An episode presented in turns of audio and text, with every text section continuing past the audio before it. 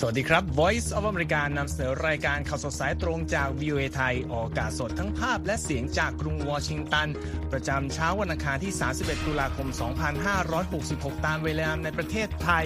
อยู่กับผมนพรัชชัยเฉลิมมงคลและคุณนิติการกำลังวันนำเสนอรายการในรูปแบบบรรยากาศวันฮาโลวีน ตามเวลาทั้งในไทยและที่จะมาถึงในสหรัฐนะครับ และสำหรับหัวข่าวที่น่าสนใจในวันนี้ครับ กองทัพอิสราเอล บุกเข้าสองด้านของเมืองหลักในกาซาแล้ว ประธานาธิบดีอิหร่านเตือนหลายฝ่ายไม่อาจอยู่นิ่งได้ เมื่อเห็นอิสราเอลโจมตีกาซาหนักสหภาพแรงงานรถยนต์สหรัฐบรรลุข้อตกลงกับ GM พร้อมยุติการประท้วงหยุดงาน และชาวอเมริกันเชื้อสายเม็กซิกันร่วมฉลองวันแห่งความตายใน LA เสริมข่าววันนี้ครับ ผู้เชี่ยวชาญชี้การกวาดล้างฮามาสของอิสราเอลแทบเป็นไปไม่ได้ และติดตามรายงานพิเศษของวิเอไทย เปิดอาณาจักรธุรกิจรีไซเคิลของคนไทยในสหรัฐ ติดตามทั้งหมดนี้และอีกหลายประเด็นได้ในข่าวสดสายตรงจากวิเอไทย กรุงวอชิงตันครับ ครับคุณนิติการข่าวแรกค่ะก็ต้องไปดูเรื่องสถานการณ์ที่เกิดขึ้นอย่างต่อเนื่องในอิสราเอลว่าเป็นอย่างไรบ้างนะครับ ค่ะยังเป็นประเด็นที่น่าติดตามนะคะ เนื่องจากทหารอิสราเอลพร้อมรถถังโจมตีเมืองหลักทางเหนือของกาซาทั้งจากฝั่งตะวันตกและตะวันออกเมื่อวันจันทร์นะคะ หลังจากที่เริ่มปฏิบัติการภาคพื้นดินครั้งใหญ่เมื่อ 3 วันที่แล้วค่ะ โดยในเวลานี้สงครามอิสราเอลและกลุ่มฮามาสเข้าสู่สัปดาห์ทีสี่4 แล้วนะคะ ขณะที่แรงกดดันจากนานาชาติ ให้ปกป้องความปลอดภัยของพลเรือนยกระดับสูงขึ้นอย่างต่อเนื่องค่ะ ในช่วงที่พลเรือนชาวปาเลสไตน์ในกาซานั้นกำลังตกอยู่ในภาวะขาดแคลนอาหาร เชื้อเพลิงและน้ำสะอาดค่ะทั้งนี้กองทัพอิสราเอลเปิดเผยว่าได้โจมตีเป้าหมายของกลุ่มติดอาวุธฮามาสกว่า 600 จุดในช่วงไม่กี่วันที่ผ่านมา พร้อมๆ กับการขยายปฏิบัติการของตนในฉนวนกาซาด้วย กองทัพอิสราเอลเพิ่มเติมว่ากองกำลังปกป้องอิสราเอลได้สังหารผู้ก่อการร้ายหลายสิบคน ที่หลบอยู่ในตึกและอุโมงค์และพยายามโจมตีทหารของเรา พร้อมกับบอกว่าในบรรดาผู้ถูกสังหารนั้น มีแกนนำสี่คนของกลุ่มฮามาสด้วยค่ะคุณนพรัตน์ครับขณะเดียวกันนะครับ ผู้ที่อาศัยอยู่ในพื้นที่การโจมตีเปิดเผยว่าอิสราเอลจู่โจมทั้งทางอากาศ จากฝั่งตะวันออกในวันจันทร์ด้วย และพวกเขายังได้ยินเสียงรถถัง และเสียงยิงปืนต่อสู้กันอย่างหนัก ขณะเดียวกันฝ่ายฮามาสกล่าวว่าตนได้ทำการผลักดันรถถังของอิสราเอลที่รุกเข้ามาทางภาคตะวันออกของเมืองกาซาซิตี้และเดินหน้าต่อสู้กับทหารอิสราเอลที่บริเวณพรมแดนระหว่างทั้งสองด้วยนะครับ ทางฝั่งตะวันตกที่อยู่ติดกับฝั่งทะเลเมดิเตอร์เรเนียนทางชาวบ้านบอกว่าถนนเลียบชายฝั่งก็โดนโจมตีทั้งทางอากาศและทางทะเลด้วย รอยเตอร์เองไม่สามารถยืนยันความถูกต้องของข้อมูลทั้งหมดนี้ได้นะครับ และทางการอิสราเอลก็ไม่แสดงความเห็นในเรื่องนี้โดยทันที ทั้งนี้ชาวปาเลสไตน์จำนวนมากยังคงอยู่ในเมืองกาซาซิตี้ครับ คุณนิติการค่ะพวกเขาเกรงว่าจะสูญเสียบ้านเรือนของตนหากเดินทางออกจากพื้นที่ แต่ก็มีความกังวลกับข่าวที่ว่าอิสราเอลค่อยๆ โจมตีทางอากาศไล่ลงมาทางใต้แล้ว ด้านองค์กร มนุษยธรรมของสหประชาชาติ หรือ OCHA กล่าวว่าประชาชนจำนวน 117,000 คนกำลังหลบภัยในโรงพยาบาลหลายแห่งทางเหนือครับ ขณะที่โรงพยาบาลยังมีผู้ป่วยและแพทย์นับพันอยู่ภายในเช่นกันสำหรับจำนวนผู้เสียชีวิตนั้น ฝ่ายฮามาสกล่าวว่ามีผู้เสียชีวิตจากการโจมตีของอิสราเอล8,306 คนครับ โดยจำนวนนั้นเป็นเด็ก 3,457 คนครับ ส่วนอิสราเอลระบุว่ามีผู้เสียชีวิตราว 1,400 ราย จากการโจมตีของฮามาสเมื่อวันที่ 7 ตุลาคม และมีผู้ถูกจับตัวเป็นตัวประกันแล้ว 229 รายนะครับในเรื่องของประเด็นสงครามที่ดำเนินมาร่วม 3 สัปดาห์แล้ว และยกระดับขึ้นจนหลายฝ่ายมีความกังวลว่าอาจลุกลามไปทั่วตอนออกกลางนะครับ แต่ว่ามีผู้เชี่ยวชาญได้มาเตือนว่าเป้าหมายของกรุงวอชิงตัน และที่สนับสนุนรัฐบาลกรุงเทลอาวิฟในการ กวาดล้างกลุ่มฮามาสให้สิ้นซากนั้น อาจเรียกได้ว่าเป็นสิ่งที่เกือบเป็นไปไม่ได้ใช่ไหมครับคุณนิติการ ค่ะ อันนี้เป็นรายงานของทาง VOA นะคะ ที่ระบุว่ากองกำลังป้องกันอิสราเอลหรือ IDF ย้ำยืนยันอีกครั้งเมื่อวันอาทิตย์นะคะว่ากลุ่มติดอาวุธฮามาสคือเป้าหมายของปฏิบัติการทางทหารที่ขยายขอบเขตมากขึ้นของอิสราเอล ไม่ใช่ประชาชนชาวปาเลสไตน์นะคะ แต่จากรายงานและคลิปวิดีโอที่แสดงให้เห็นถึงความเสียหายต่อเขตพลเรือนมากขึ้นเรื่อยๆ ก็ทำให้แนวทางของอิสราเอล ในสงครามนี้บวกกับการสนับสนุนจากสหรัฐ ถูกตั้งคำถามมากยิ่งขึ้นค่ะ we are providing to Israel is subject to the laws of war and to uh, the requirements that steps be taken to ใน protect เรื่องนี้ innocent เจค lives. ซัลลิวันที่ปรึกษาด้านความมั่นคงประจำทำเนียบขาวกล่าวในรายการ This Week ของสถานีโทรทัศน์ ABC นะคะว่า สิ่งที่เรามอบให้กับอิสราเอลเป็นไปตามกฎของสงคราม และเป็นไปตามเงื่อนไขในการปกป้องผู้บริสุทธิ์ นั่นคือเงื่อนไขที่เราบังคับใช้ทุกครั้งในการจัดส่งอาวุธให้กับประเทศอื่น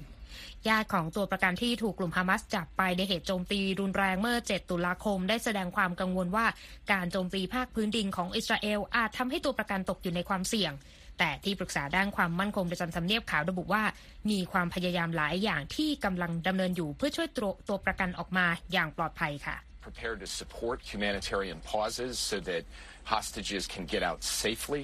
ซัลลิวัน And, กล่าวว่า uh, เราเตรียมการสำหรับการสนับสนุนด้านมนุษยธรรมเพื่อให้ตัวประกันสามารถออกมาได้อย่างปลอดภัย และเราจะยังเดินหน้าทำงานในเรื่องนี้ต่อไป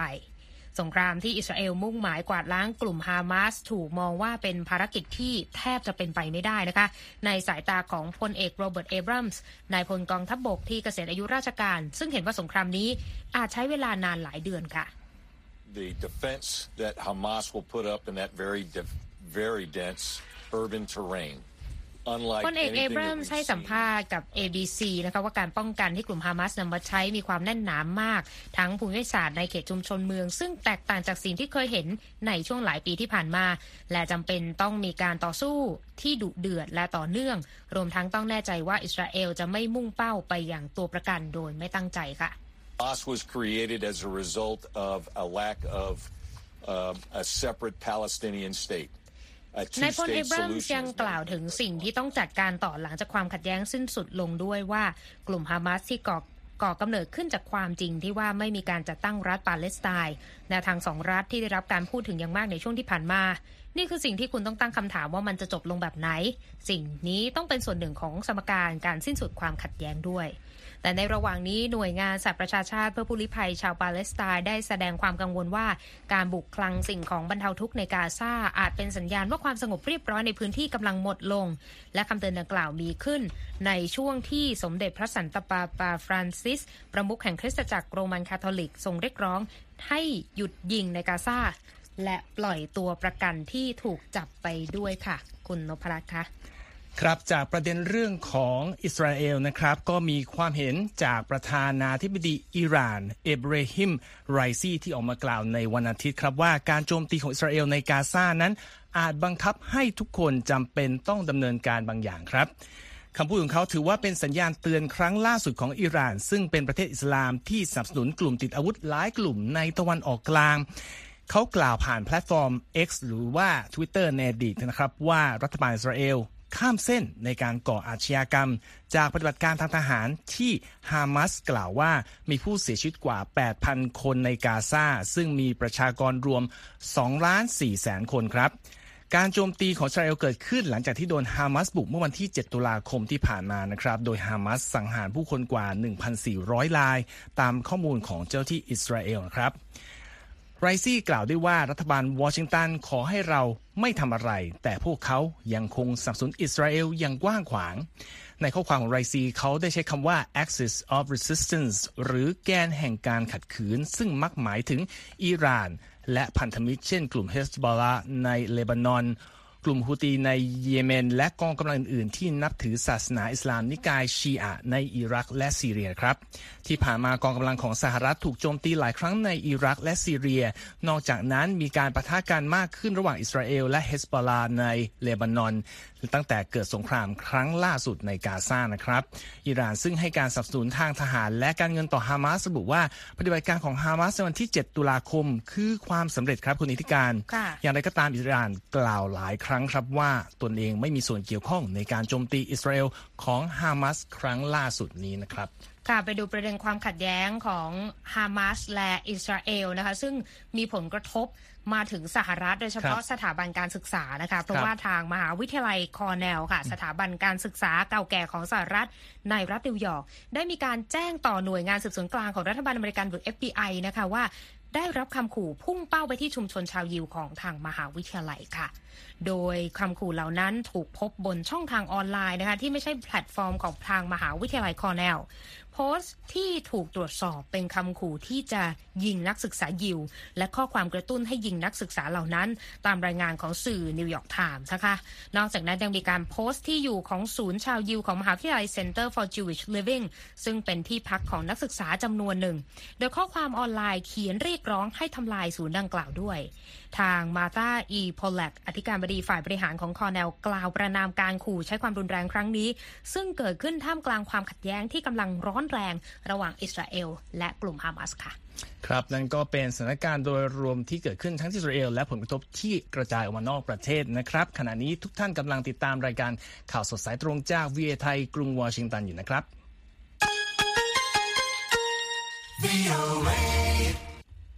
ขยับมาที่เอเชียกันบ้างนนะครับ คุณนิติการเป็นประเด็นของสถานการณ์ทางการเมืองสังคม เพราะว่าศาลฮ่องกงลงโทษจำคุก 2 ปีต่ออดีตแกนนำจากสาภาพนักศึกษาฮ่องกง4ราย ในข้อหายุยงให้เกิดความรุนแรง จากการออกแถลงการสนับสนุนคนที่ใช้มีดแทงตำรวจ แม้ต่อมาจะเปลี่ยนท่าทีไปก็ตามครับ รอยเตอร์รายงานในวันจันทร์ว่าอาดรียนาโนเอลเซชิงผู้พิพากษา ศาลเขตหวานจ่ายของฮ่องกงมีความเห็นว่านักศึกษาทั้ง 4 คนได้ยุยงให้คนเกลียดชังตำรวจ และการลงโทษสถานเบาก็จะเป็นการส่งสารที่ผิดไปสู่สังคมครับ หนึ่งในจำเลยทั้ง 4 รายคือ ชาวกวอกอดีตประธานสาภาพนักศึกษาอายุ 22 ปี ผู้ร่วมออกแถลงการไว้อาลัยชายอายุ 50 ปี ที่แทงตำรวจ แล้วปลิดชีวิตตนเองในเวลาต่อมาเมื่อหนึ่งกรกฎาคมปี 2021 นะครับ ซึ่งพวกเขาต่อมาได้ถอนแถลงการดังกล่าวแล้ว เมื่อเดือนสิงหาคมปี 2021 ทั้ง 4 ถูกจับกลุ่มและดำเนินคดีในข้อหาสับสนุนการก่อการร้าย ซึ่งเป็นข้อหาภายใต้กฎหมายความมั่นคงแห่งชาติของฮ่องกง โดยทั้ง 4 ยืนยันว่า ไม่ได้ทำความผิดเกี่ยวกับการก่อการร้าย แต่ยอมรับว่าทำผิดในข้อหายุยงปลุกปั่นให้คนทำร้ายร่างกาย ซึ่งต่อมาศาลก็ยกฟ้องข้อหาเกี่ยวกับการก่อการร้ายนะครับ รอยเตอร์รายงานว่ารัฐบาลกรุงปักกิ่งได้บังคับใช้กฎหมายความมั่นคงแห่งชาติที่ฮ่องกงเมื่อปี 2020 หลังมีการประท้วงต่อต้านรัฐบาลอย่างต่อเนื่อง ผู้มีความผิดตามกฎหมายดังกล่าว ซึ่งหมายถึงการกระทำที่เข้าข่ายล้มล้างรัฐบาล สมคบกับกองกำลังต่างชาติ และก่อการร้าย มีโทษสูงสุดถึงขั้นจำคุกตลอดชีวิต ข้อหาการก่อการร้ายที่อดีตแกนนำนักศึกษาทั้ง 4 ถูกตั้งข้อหา และต่อมาถูกยกฟ้องไปนั้น มีโทษสูงสุดถึงขั้นจำคุกต่อชีวิตเช่นกันครับ แต่ต่อมาศาลฮ่องกงซึ่งมีอำนาจในการลงโทษ ก็ได้สั่งจำคุกสูงสุด 7 ปี กฎหมายความมั่นคงแห่งชาติถูกรัฐบาลหลายประเทศรวมถึงสหรัฐวิพากษ์วิจารณ์นะครับว่าเป็นเครื่องมือในการกดปราบปรามประชาชน แต่รัฐบาลเกาะฮ่องกงและรัฐบาลจีนมองว่ากฎหมายดังกล่าวได้นำเสถียรภาพ กลับมายังเขตการปกครองแห่งนี้ หลังการประท้วงที่ยืดเยื้อยาวนาน ซึ่งเริ่มต้นเมื่อปี 2019 ครับ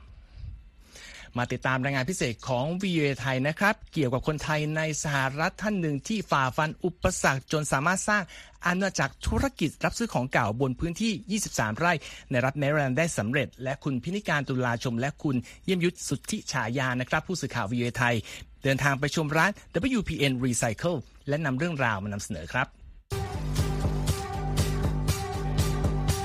นี่เขาบอกว่าไม่มีขยะในโลกนี้ มันเพียงแต่เป็นวัสดุที่อยู่ผิดที่แค่นั้นเองถ้าเรามาจัดให้มันอยู่ให้ถูกที่เนี่ยมันก็กลายเป็นเป็นเงินเป็นทองกันขึ้นมานะครับ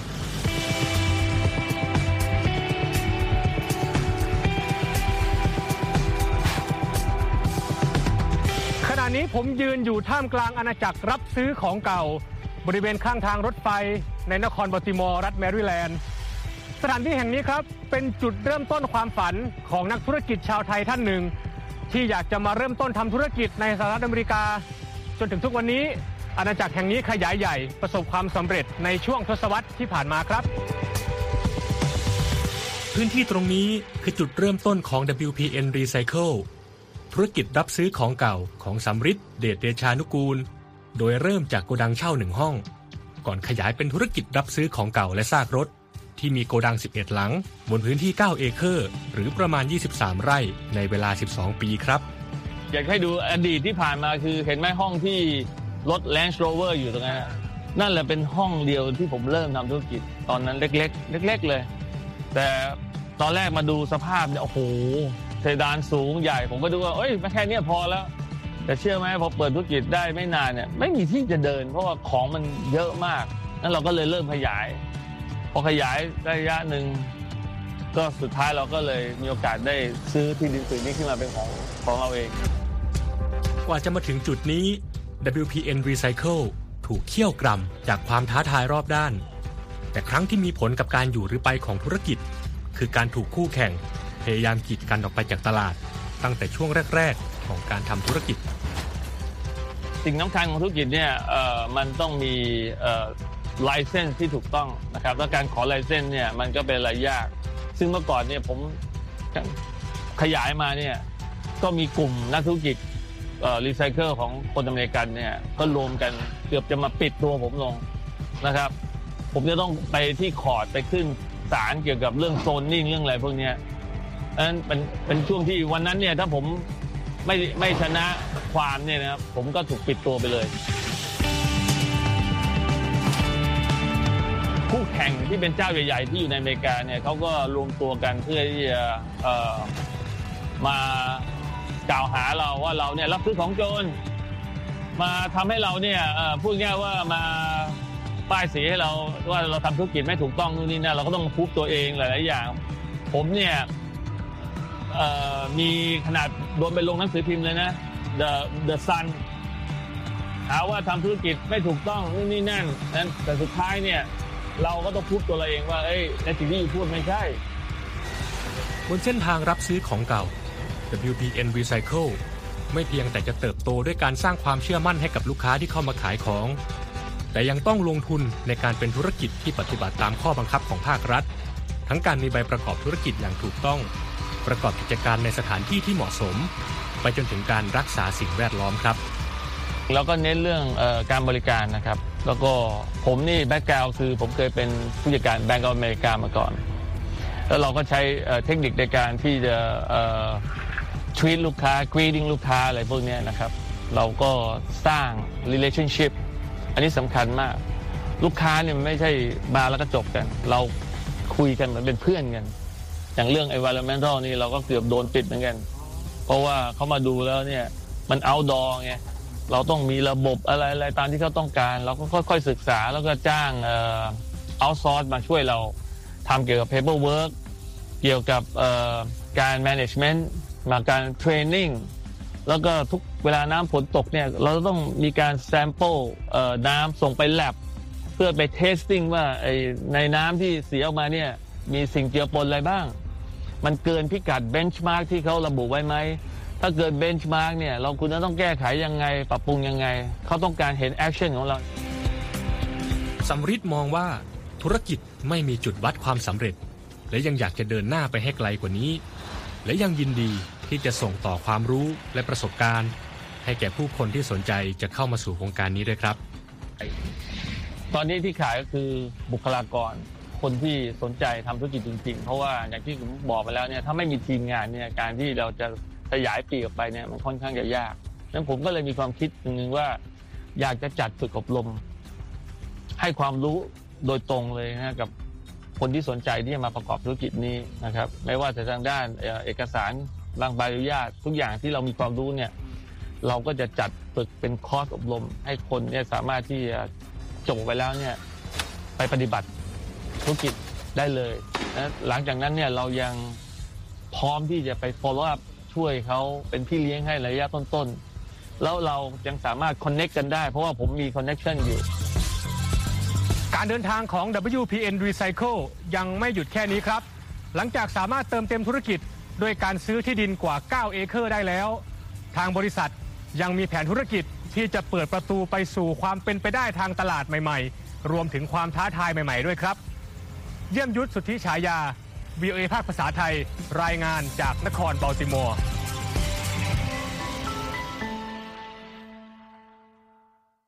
ขอบคุณครับ คุณเยี่ยมยุทธนะครับ ไปต่อกันที่รายงานชิ้นหนึ่งเกี่ยวกับสถานการณ์ในสหรัฐกันบ้างนะครับ คุณนิติการ เกี่ยวเนื่องกับเรื่องของการประท้วงของกลุ่มสหภาพแรงงานรถยนต์ของสหรัฐนะคะ ที่ยืดเยื้อมานาน ล่าสุดนะคะบริษัทผู้ผลิตรถยนต์ General Motors หรือ GM กับลุกข้อตกลงเบื้องต้นกับทางสหภาพนะคะที่จะนำมาซึ่งการยุติการประท้วงหยุดงานในนครดีทรอยต์ซึ่งดำเนินมาถึง 6 สัปดาห์ ตามรายงานของรอยเตอร์ที่อ้างข้อมูลจากแหล่งข่าวที่ใกล้ชิด 2 รายด้วยกันนะคะ โดยข้อตกลงดังกล่าวค่ะได้รับความเห็นชอบหลังเพิ่งมีการเจรจาอย่างเข้มข้นในช่วงไม่กี่วันที่ผ่านมา ระหว่างตัวแทนสหภาพแรงงานกับตัวแทนบริษัทฟอร์ดและสเตเลนทิส ที่มี Chrysler เป็นเจ้าของ และนี่ก็ถือเป็นความสำเร็จครั้งสำคัญของคนงานอุตสาหกรรมรถยนต์ ที่ต้องทนกับค่าแรงที่หยุดนิ่งมานานหลายปี โดยเฉพาะหลังเกิดวิกฤตการเงินเมื่อปี 2008 นะคะ อย่างไรก็ดียังไม่มีการเปิดเผยรายละเอียดของข้อตกลงที่ทางสหภาพแรงงานและ GM ตกลงกันได้ค่ะ แต่แหล่งข่าวระบุว่าทางสหภาพนั้นได้ผลประโยชน์ต่างๆ เหมือนกับที่ได้จากบริษัทรถอีก 2 แห่ง ซึ่งก็คือการปรับค่าแรงสำหรับพนักงานที่ทำงานมาเป็นระยะเวลานานแล้ว ขึ้น 33%ในการประท้วงหยุดงานครั้งนี้ค่ะ พนักงานเกือบ 50,000 คนจากทั้งหมดเกือบ 150,000 คน ที่ทำงานที่ค่ายรถยนต์รายใหญ่ 3 แห่งของสหรัฐที่เรียกกันว่า Big Three ได้แก่ General Motors Ford และ Stellantis เข้าร่วมประท้วงกันตั้งแต่วันที่ 15 กันยายน โดยกลยุทธ์ในการประท้วงครั้งนี้เน้นไปที่ผลกระทบด้านการเงินของค่ายรถทั้ง 3 แห่งและซัพพลายเออร์ที่เกี่ยวข้อง เป็นมูลค่าหลายพันล้านดอลลาร์ตลอดช่วง 40 วันที่ผ่านมาแหล่งข่าวเปิดเผยกับรอยเตอร์ด้วยค่ะว่าพนักงานของบริษัท GM จะกลับเข้าทำงานอีกครั้ง หลังมีการประกาศรายละเอียดของข้อตกลงครั้งนี้ออกมาอย่างเป็นทางการนะคะ ขณะที่โฆษกของ GM ก็ปฏิเสธที่จะให้ความเห็นในเรื่องนี้ค่ะการบรรลุข้อตกลงดังกล่าวหยุดชะงักไปเมื่อวันเสาร์นะคะคุณนพรัตน์ครับเพราะว่าต่างฝ่ายต่างไม่สามารถสรุปรายละเอียดบางข้อ อย่างเช่น ผลประโยชน์ด้านสวัสดิการ และเงื่อนเวลาที่พนักงานชั่วคราว จะได้บรรจุเป็นพนักงานประจำรวมถึงเงื่อนไขการทำงานของพนักงานประจำในโรงงานผลิตแบตเตอรี่ด้วยค่ะ ครับในส่วนของสถานการณ์การซื้อขายหลักทรัพย์ที่ตลาดหลักทรัพย์สหรัฐในวันจันทร์นะครับ เปิดมาสัปดาห์นี้ก็เขียวยกแผงนะครับ เริ่มที่ดาวโจนส์บวก 511 จุด หรือกว่า 1.5%ที่ 32,928 จุด S&P เพิ่มขึ้น 49 จุด หรือ 1.2%ที่ 4,166 จุด NASDAQ พุ่งขึ้นเช่นกันครับ กว่า 1%ที่ 12,789 จุด ส่วนราคาทองคำในวันนี้มีการซื้อขายเพิ่มขึ้น 0.39%ที่ 2,006 ดอลลาร์และ 20 เซนต์ต่อออนซ์นะครับ ในส่วนของอัตราแลกเปลี่ยนนะครับ 1 ดอลลาร์แลกได้ 35 บาท 91 สตางค์ครับ ค่ะ ไปดูเรื่องราวเกี่ยวกับ โรคระบาดกันบ้างนะครัคะบเพราะว่าทางรอยเตอร์ รายงานเชิงลึกเกี่ยวกับการระบาดของไวรัสนิพาค่ะในเขตเกราละในประเทศอินเดีย เนื่องจากว่าไม่นานมานี้เชื้อดังกล่าวค่ะทำให้มีผู้เสียชีวิต 2 ราย และมีคนนับร้อยต้องถูกกักกักตัวเพราะว่าไวรัสชนิดดังกล่าวนะคะ โดยไวรัสพันธุ์ดังกล่าวค่ะสามารถสร้างความเสี่ยงให้กับมนุษย์ที่อยู่ใกล้ชิดกับค้างคาวนะคะ กรณีศึกษาในอินเดียสะท้อนถึงความจำเป็นของเจ้าหน้าที่สาธารณสุขโลก ที่ต้องผลักดันความตกลงนานาชาติในรูปแบบสนธิสัญญาเพื่อให้เกิดมาตรการป้องกันการข้ามสายพันธุ์ของเชื้อโรค อันตรายจาก สัตว์สู่คนนะคะ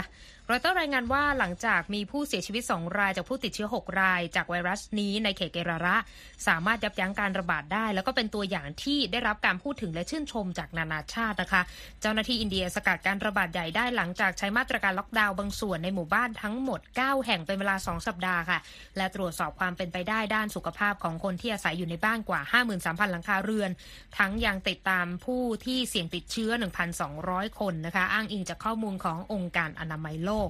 แม้ว่าจะได้รับเสียงชื่นชม แต่ว่าเรื่องนี้เป็นบทเรียนนะคะ ที่สามารถนำไปใช้ปิดช่องโหว่เพื่อการป้องกันได้ดีขึ้น ในเรื่องการปกป้องถิ่นที่อยู่ของสัตว์ และการจำกัดโครงการการพัฒนาพื้นที่ของมนุษย์ค่ะ ครับก็เป็นอีกสถานการณ์หนึ่งที่จะเป็นบทเรียนอย่างที่คุณนิติการว่านะครับสำหรับมนุษย์เรานะครับ ทุกท่านสามารถกลับไปอ่าน และก็รับฟังรายงานทั้งหมดของเราได้ที่เว็บไซต์ของเรานะครับ v a t h a i c o m และติดตามเราผ่าน Facebook X Instagram และ YouTube v a t h a i รวมทั้งฟังย้อนหลังได้ที่ Spotify v a t h a i นะครับ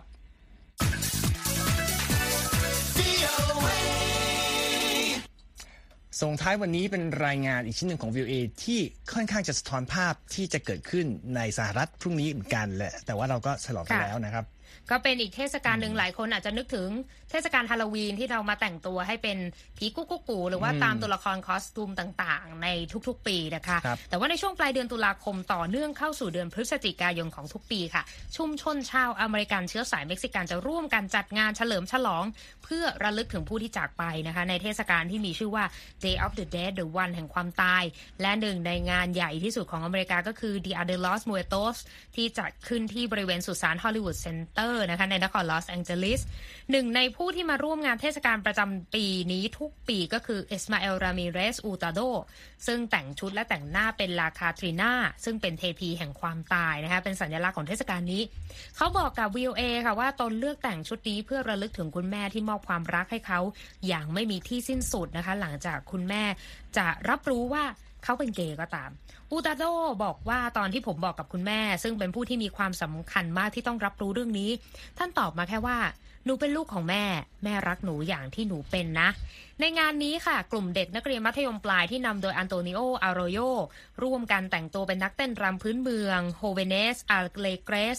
จากรัฐมีโชอากันของเม็กซิโกนะคะเพื่อแสดงความรำลึกถึงคุณพ่อของเขา โดยอารโยที่เป็นชาวอเมริกันเชื้อสายเม็กซิกันรุ่นแรกของครอบครัวก็บอกว่า การแสดงเต้นรำในเทศกาลนี้ ถือเป็นการเชื่อมต่อทางวัฒนธรรมกับรากเหง้าที่สำคัญของเขาค่ะ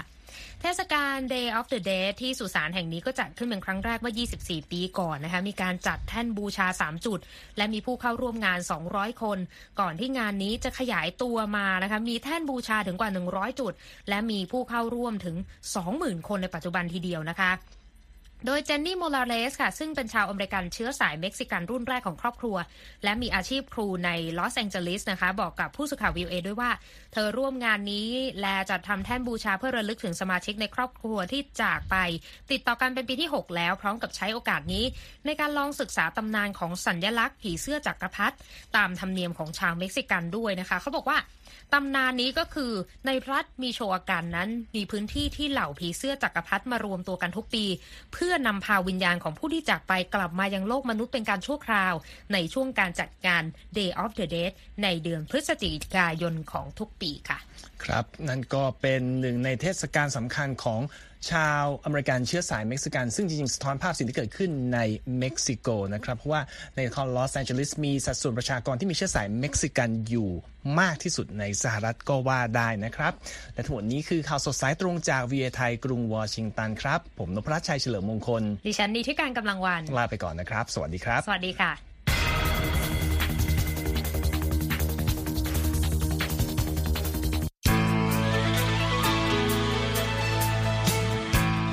ครับ และที่จบไปเป็นรายการจาก VOA ภาคภาษาไทย รายงานสดส่งตรงจากกรุงวอชิงตัน ประเทศสหรัฐ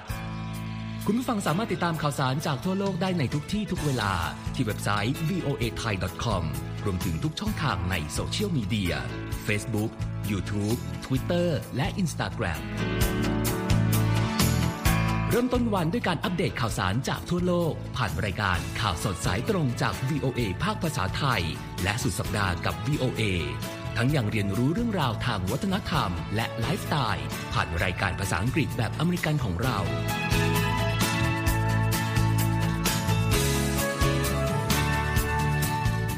ติดตามความเคลื่อนไหวในประเทศสหรัฐ การเมืองอเมริกัน พร้อมเข้าใจที่มาที่ไปของเหตุการณ์สำคัญ รวมถึงข่าวต่างประเทศ จากแหล่งข่าวที่เชื่อถือได้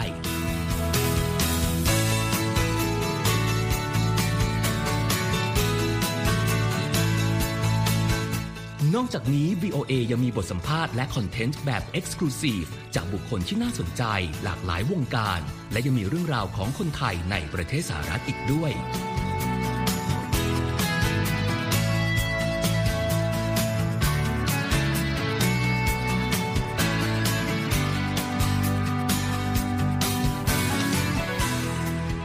คุณนะครับที่ให้ VOA ไทยเป็นส่วนหนึ่งในการติดตามข่าวสารสาระและเกร็ดความรู้ของคุณ จากรายการต่างๆ ที่เรามุ่งมั่นนำเสนอ เพื่อความเที่ยงตรง ทันเหตุการณ์ และมีประโยชน์ในทุกๆวัน